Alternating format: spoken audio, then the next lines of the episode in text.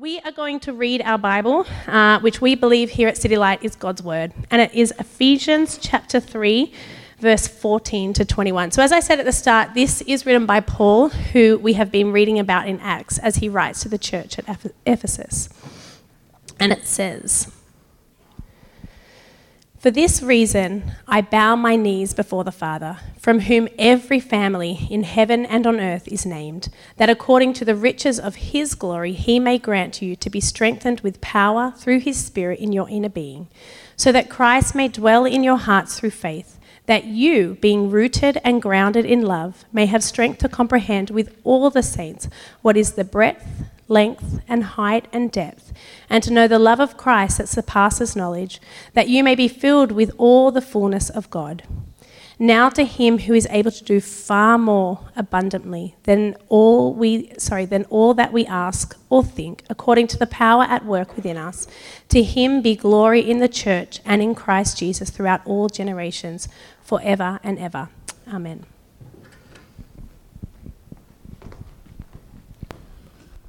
All right, well, good morning and welcome. I'm Jeremy, I'm the lead pastor here. And um, thank you for spending your Father's Day morning with us at church. It's going to be great to dive into God's Word and into the book of Ephesians as, um, as Curly read out just before.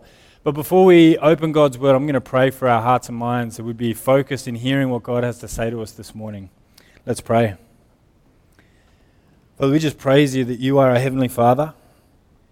Now, you have not left us guessing as to what you are like, but you have revealed yourself in your word and through the gospel. You are a God who is a Father who loves and who sent Christ as a sacrifice for our sin that we might know the depths of your love toward us through him. And so, Father, we pray this morning that you would blow us away with a vision of how much you have loved us in Christ, that it might move us to lead lives of love like you and serve those around us. And we pray all of this for the glory of your name. Amen. I reckon one of the great things about parenting is that it brings the two halves of humanity together and brings their unique giftings and inclinations into family life. And one of the things that dads often bring is a real competitive energy. If you've ever been at a kids' park and there's a flying fox there, and some of you are already laughing because you know what's about to happen. When you see a kid streaking past you at a speed that makes you think they're about to go into the future, you can be sure that you'll look down the line and you'll see a chuffed dad, hands on hips, just admiring his handiwork after seeing his kid as hard and fast as they could, full send to the end of the flying fox. Or if you've seen like a, um, a kid on a swing who gets so high that the chains kind of go lax and they enter free fall for a moment, you can be sure that again there's a dad on the other end just seeing how far he can actually push them.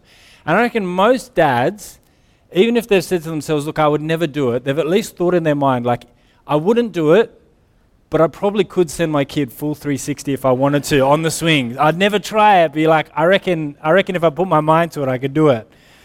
And I remember vividly having one of these moments with our kids when, with our eldest, he'd, um, we were at, we are kind of at the shops and a dog had come past that had given him a fright. And so to distract him, I did that thing that dads do, which is to grab your kid and throw him in the air. And they love it. They love like seeing how high they can go and getting caught again. And so I threw him up in the air. What I didn't realize was we were standing under an awning. And so he bumped his head. No, but just let me finish because you're going to miss the main point of the story. I threw him up and he bumped his head, yes, not great, but I caught him on the way down. And if you know anything about catching, it's really hard to take a catch when it's taken a deflection. But I caught him clean. And so the main thing is, wow, how good am I that I threw him up and caught him in, yeah, thank you, in that situation. But no, the, the presiding feeling afterwards was definitely fear and regret. But it's interesting that there is a unique goodness that dads and mums bring with their different parenting styles, different disciplinary styles, and that's why we celebrate Father's Day. But the most profound thing that a dad can bring to a family is, of course, love. And what Paul's writing in this letter to the Ephesians, the one thing that he wants them to know, the one thing that will transform their lives individually and as a whole church, is to know that God is a Father who loves.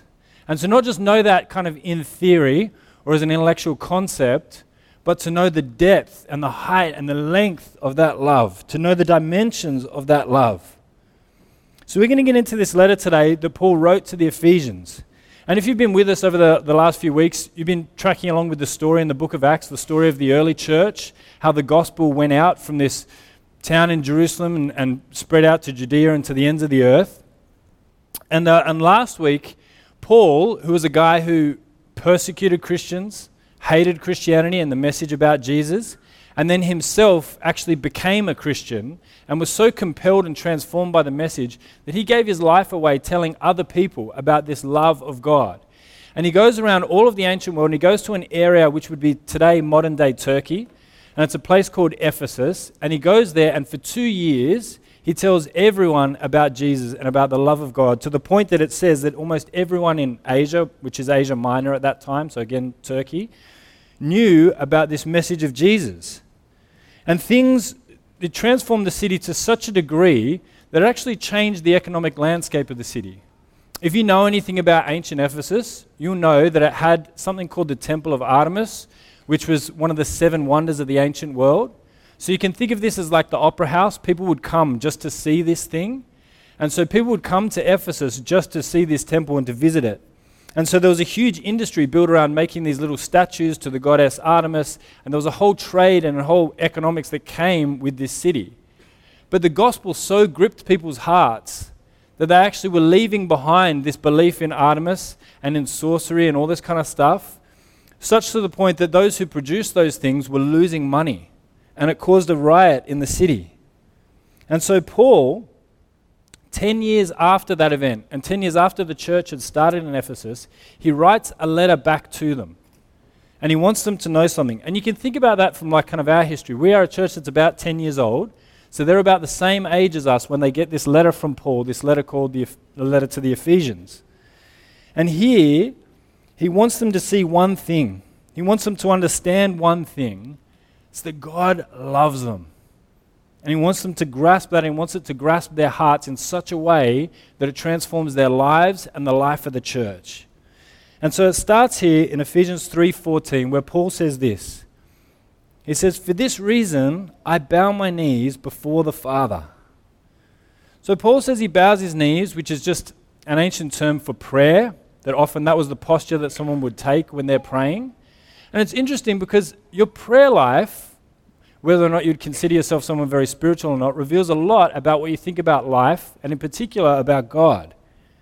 And here we see that Paul says, I, bow my knees before the Father. There is a, a reverence to God, but also a closeness that comes with knowing God. The God, we see that God is both powerful and personal. We see these twin attributes are, are captured in that one term, Father. That God is both almighty, that He is the creator of heaven and earth, that He is the author of life, but that also he's as close as a father. And see, many people, I think, tend to relate to God as either one or the other. They'll either see God as just powerful, that is, a distant, powerful, impersonal force. Maybe a force in the universe or the cosmos or whatever it is, but really a force that doesn't get involved in everyday life. That basically we're on our own, and for 99.9% of life, I've mostly got things under control, but God or that spiritual being or whatever is out there is just there for that 0.1% when things really get out of hand. And I think before I came to know God as Father, that's how I related to God. God was kind of like emergency services. You don't, you don't call them just to tell how you, to speak about how your day has been or anything like that. You call them only when things are, are absolutely out of control. And that's even the case, I think, for many Australians. A spiritual survey done during the COVID years indicated that even for people who didn't identify with a particular faith, didn't attend a religious service or anything like that, that, that uh, people uh, across the board were praying more. And the reason for it, most likely, is because it's the most out of control that things have felt. And in that moment, people were grasping for, like, is, is there someone or something that can help me in this circumstance? But I also imagine, and I haven't seen any follow up research, but I also imagine that after that period, it probably dipped down again. That as life goes back to normal and we feel like, oh, I've kind of mostly got things under control, we're like, look, I don't really see a need for God in my everyday life. God is powerful, and so I call on Him when I need stuff or when things are really out of control, but He's not really personal. But it can go the other way. That some people see God as just personal. That is kind of like He's like a, a therapist in the sky. You go to Him for maybe some advice, but it's, it's not advice that you really have to take or implement. You can chat about your life, and you don't really need to take an interest in them either. You don't go to a therapist to find out about their life, you're there to talk about yourself. And I think if you were to do a dive into many people's prayer lives, it might show that they believe that God is personal but not powerful. That is, most of the prayers are kind of like a dear diary type energy, where you're just talking about yourself and your life, and hopefully maybe God will throw some insight in here or there, and you can sort of take it or leave it. But not an authority figure. Or maybe if kind of like a father figure, like a cool dad who like doesn't really tell you what to do, but is just kind of there and gives you stuff. Now God is a father, and it carries that those twin attributes of authority, power, but also personalness and closeness. Paul says, I bow my knees before the Father. And then he goes on to explain what this means for all humankind. Look what he says in 13 in, in 14 and 15. He says, For this reason I bow my knees before the Father, from whom every family in heaven and on earth is named. Paul says he prays to the Father from whom every family in heaven and on earth has been named. What does that mean? Well, Paul grew up in a culture where you didn't necessarily have a surname. You were often known as the son of your father. So I would be Jeremy Stephen's son. And some of you may have a surname that's like that, that has son on the end, which is kind of like a, similar sort of uh, vibe. But in his culture, the way you would identify yourself is as I'm this person, son of so and so. And it was to establish that there was a connection to your father. This is the family that I come from. This is who my dad is. And so when Paul says that every family is named from this heavenly father, what he means is that God is father of all, creator of all, that he is the one who made us, and that we were made to be in relationship, a personal relationship with this heavenly father. That all people and all things even belong to God and are for God. And that the thing we're missing in life is a relationship with our Heavenly Father. I don't know if you saw the, the Pixar movie Onward, um, but it was like it came out a number of years ago, and it was the story of kind of a, a, family that live in a world where people used to believe in magic, there used to be you know that kind of thing around, but it sort of died out. And in the story, it starts with two brothers who've lost their father, and our kids have, have got to the point where they kind of roll their eyes when that's a Disney plot because it's like it's always an orphan. It's always like they always have to go on about that sort of thing. But anyway, in this one, it, it focuses on these two brothers who aren't necessarily that close. But what unites them is that they find out that there might be a way to kind of bring up this old magic that would mean that they could meet their father even just briefly for just one more time. And so they go on this epic adventure together. They find out all this stuff about themselves and each other but they go through all of this because they want to get a glimpse of their dad, even just for a moment, to see do I look like him? Does meeting him explain some of the things that I know about myself? Is, am I into these sort of things because my dad is into these sort of things? And so the, the whole journey is driven by this desire to meet him. And Paul is saying, in the same way, that all people were made to know their Heavenly Father. That we are not a cosmic accident that humankind is not the result of blind evolutionary forces that have just kind of incidentally or accidentally wound us up where we are now. And that all of the things that we feel are just kind of an abstraction of old evolutionary impulses. No, we were made by a personal good God who knows us personally and wants to be in relationship with us personally. That we're irreversibly connected to Him, that we resemble His very nature. That's what the Bible teaches by saying that humankind has been made in the image of God, that we resemble Him. And it's why in the fourth century, Augustine wrote that our hearts are restless until they find rest in Thee. See, Paul is saying that all families everywhere are made by and for God. And that's why there is a restlessness in life until we find and are restored to relationship with Him. That's why athletes often describe the incredible come down after having achieved the thing that they thought would bring life its most meaning. When they get the win or the trophy or the gold medal or the award, and then afterwards life feels somehow kind of empty or almost worse because now it's like I got the thing that I wanted and now it feels like I don't know what to do. Or maybe I have to do it again, but this time there's more pressure. It's why oftentimes when people get the things they were looking for in life, the relationship, the house, the career, whatever else it is, afterwards, they feel kind of a little bit just lost. Because we were made for one thing, one all satisfying relationship with our Heavenly Father that makes sense of all the other things that we want in life. This is why Paul says every family derives its name from God the Father. It means that all people belong to Him. And until that relationship is stored, it will always feel like there is something missing, something that should be there that isn't in life. And so Paul prays that not only that people would know this Father, but that they would know that this Heavenly Father loves them and loves them immensely. Look how he writes it in, in uh, 16 and beyond. He says that according to the riches of his glory, he may grant you to be strengthened with power through his Spirit in your inner being, so that Christ may dwell in your hearts through faith, that you, being established and grounded in love, may have strength to comprehend with all the saints what is the breadth and length and height and depth, and to know the love of Christ that surpasses knowledge, that you may be filled with all the fullness of God. Now to him who is able to do far more abundantly than we think or ask, according to the power at work within us. To him be glory in the church and in Christ Jesus throughout all generations, forever and ever. Amen. Paul prays that we may be strengthened by his Spirit, that we may comprehend the breadth and height, not height, but height and length and depth of his love for us in Christ. Because his worry is that we may miss it. That when you hear God loves you, it may just wash over you and you may not take on the full dimension of what that means. That we might miss the miracle. Do you know what I think is one of the most extraordinary things about adoptive parents? Is the lengths that they go to in order to save and serve another child. There is the financial sacrifice that's made, of course, but they also have to subject themselves to a process in order to even be able or eligible to take on these lives and to love them. And if they're adopting children from overseas or ones who have a disability, the, the bar is even higher again. They're taking on children usually who have some kind of traumatic background. And they're willing to do all of this to love these kids. And the crazy thing is that these kids wouldn't even know the lengths that they've gone to to do this.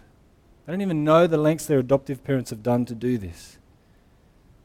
And Paul says here, I don't want you to miss the lengths that God had to go to in order to love you. What he had to overcome in order to love you. That he had to send his own son to die in your place on the cross, that your sin might be washed away, that the barrier that kept you and God from relationship could be taken away so that there could be a restored relationship between you and him. That we who'd walked away would actually be able to find and know him. And Paul says, I don't want you to miss this. I don't want you to miss the height, the depth, the enormity of this love that was poured out for you. And more than that, he says, actually, you actually need his spirit to work in you so that you won't miss it, so that you will see just how enormous it is, so that it won't just be a mere intellectual assent to the idea that God loves you or a concept that there is a God who is a spiritual force who is kind of positively inclined towards you, but that you would know the depths of this love and know it personally. Because more than that, it's not just love as we understand it, it's love that's sacrificed in order to love. And there is a unique quality to sacrificial love, isn't there? Let me explain it in this way. In 2017, so Alessia Zecchini, if I'm getting the pronunciation right, who is, I think, currently the, the women's freedive champion, attempted to do something called the blue hole dive. Now, to give you some background about what freediving is, it's absolutely terrifying. Imagine diving, but without oxygen. That's freediving for you. Basically, the idea is to try and go as deep vertically as you possibly can in a single breath. And the way these competitions work is that there'll be a plumb line that goes straight down, that they're kind of loosely attached to so they don't get disoriented and, and lost. But basically, they'll, they'll hit depths of further than 100 meters down. And don't forget, every meter you go down, you have to come back up. And so they'll go down on a single breath. And when you get to the bottom at like 100 or so meters, there's no one there to help you. So if something goes wrong down there, there's no one that can help you. And the reason for that is that people can't assist you with a breathing apparatus because they can't take you to the surface. They can't go up that quickly while they have oxygen coming into their lungs. Otherwise, they themselves will, I don't know what it is, you get like bubbles in your blood or so, something horrific and terrible. So the safety divers themselves have to be free divers. Now, of course, they can't make the full depth. So they'll meet you at about 30 meters deep and then kind of escort you to the top of the surface because that's where things tend to, are most likely to go wrong in the last sort of 10 to 20 meters. And so that's how freediving works. But Alessia Zecchini wanted to do a dive called the Blue Hole, which is a place in a reef in Egypt that is the most perilous freediving spot in the world. And the reason it's called the Blue Hole is there's a reef and it's got a blue hole in it that goes down, we're not quite sure how deep it goes, but about 50 meters down, there is a gap or an archway under the reef, which means you can go 50 meters down, then 30 meters across, and then 50 meters back up. And that's how you complete the, the blue hole dive. And even as I'm saying it, I can feel the, the stress levels in the room climbing. And Alessia wanted to do this with her partner, who was a safety diver. His name was Stephen Keenan. And so the way it was to work was that she would dive down on one side, she would come through the archway, and on the other side, he would descend and meet her so that she could find the plumb line to then go up and to surface safely. And as she completed the first part and the archway, things were going reasonably well. But on the other side, they'd slightly mistimed their meetup, and he arrived slightly too late to the archway. And when she got there, she couldn't find the line and became disoriented. And so instead of finding him, she decided to follow the reef back up to the surface. And he, as he was diving, saw that she was disoriented and swimming the wrong way and went after her. But because he'd taken extra time to go after her and to bring her to the surface, both she and him were running out of oxygen. And he took her to the surface and saved her life, but he himself didn't make it. That with his final breath, he took her to the surface and gave her life and lost his. And as all the other divers reflect on this and on his life, no one can help but regard the incredible sacrifice that he made for her. There is something unique about love that would sacrifice the ultimate sacrifice. That would give up even your own life to save another. Paul says, I don't want you to miss how much God has loved you. That Christ would have to die as a sacrifice in your place. That when he gave up his last breath, it was not for people who loved him, like it was in that story, but even for his enemies. That there is a love that sacrifices. This is the kind of love with which the Father loves you. Paul says if you don't get this, you'll miss everything about the Christian life. Unless you understand and grasp how deep this love is for you in Christ Jesus, you'll miss everything about the Christian life. You won't get why it is that God commands you to do some things and not others. It will feel like it's just rules and duty. You'll think it's just the Christian life is about duty more than joy, that it's just an obligation that has to be fulfilled or a debt that has to be paid off. You'll miss the point of sharing the gospel with others and feel like it's just another thing that I've got to do rather than this is a love that I want to introduce the world to. Paul says if you don't get God as your heavenly Father and you don't get the love that He has for you in Christ, you'll miss the whole thing. The late J.I. Packer, a theologian, put it in this way.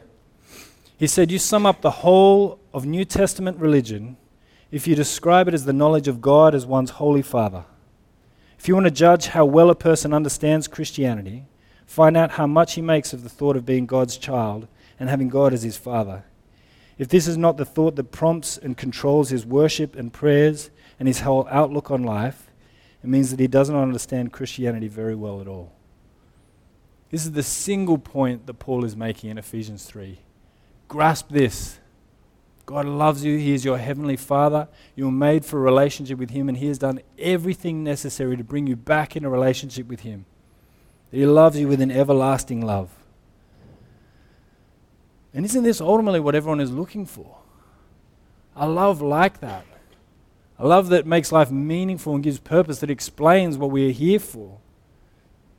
A love that is full and complete and can redeem and save a life. See, many of us here are walking wounded from relationships. And maybe it's from your parents or a spouse or ex spouse or partner or whoever. And knowing the love of God is the only love that I know of that can heal some of these wounds. To know that while earthly relationships may have let us down, we may have let others down, but there is a perfect love in the universe that can be known and is free to anyone. That anyone who has faith in Christ can know this love for them. There is a love that forgives and overthrows death and sin and shame. This is the one thing that Paul wants the Ephesian church to know. Ten years after that whole situation where the gospel disrupted an entire city, Paul writes back to them. He says, I just want you to get one thing. This is the bedrock for your whole church. This is what your lives are to be founded on, is to know and understand the love of the Father through Christ Jesus. And so the question for you today is do you know this love? Do you know this love from the Father? Because the way that you get it is clear. Paul says here it's through faith in Christ, that it's knowing who Jesus is, trusting that He actually died for your sin to bring you back to God, is how you know and are brought into relationship with God and how you experience this love forever. So maybe it's the case that you've gotten the impression from religion or from Christianity or whatever that it's largely about stuff that you have to do. That it's largely about obligations that you have to fill or a checklist of things that you have to do in order to win the approval of God. We can see right here in the letter to the Ephesians, it's one central thing. It's grasping how wide and deep and the length of God's love for you in Christ. It's understanding the love of God towards you.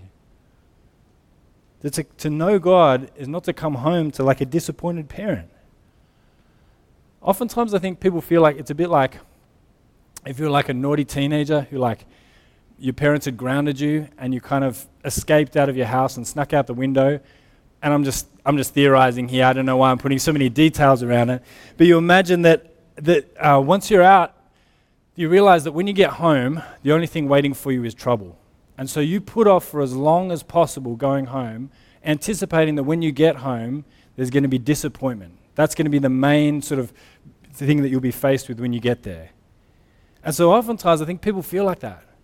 Even if they have a sense that God might be real, it's the sense of like, man, I bet it's going to be like, I've done all this stuff, and when I finally come home to know him, it's going to be like, he just can't wait. He's going to have all of these IOUs that he's going to cash in, and he's going to be like, remember the time when you, and so on and so forth, and that'll be the nature of your relationship with God forever.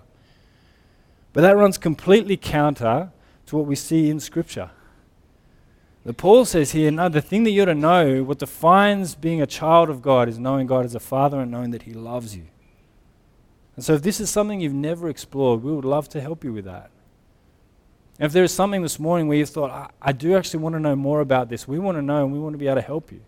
And later on, there'll be some white cards ar- around that you can let us know if you want to know a bit more information. But this is a life, a love that changes lives.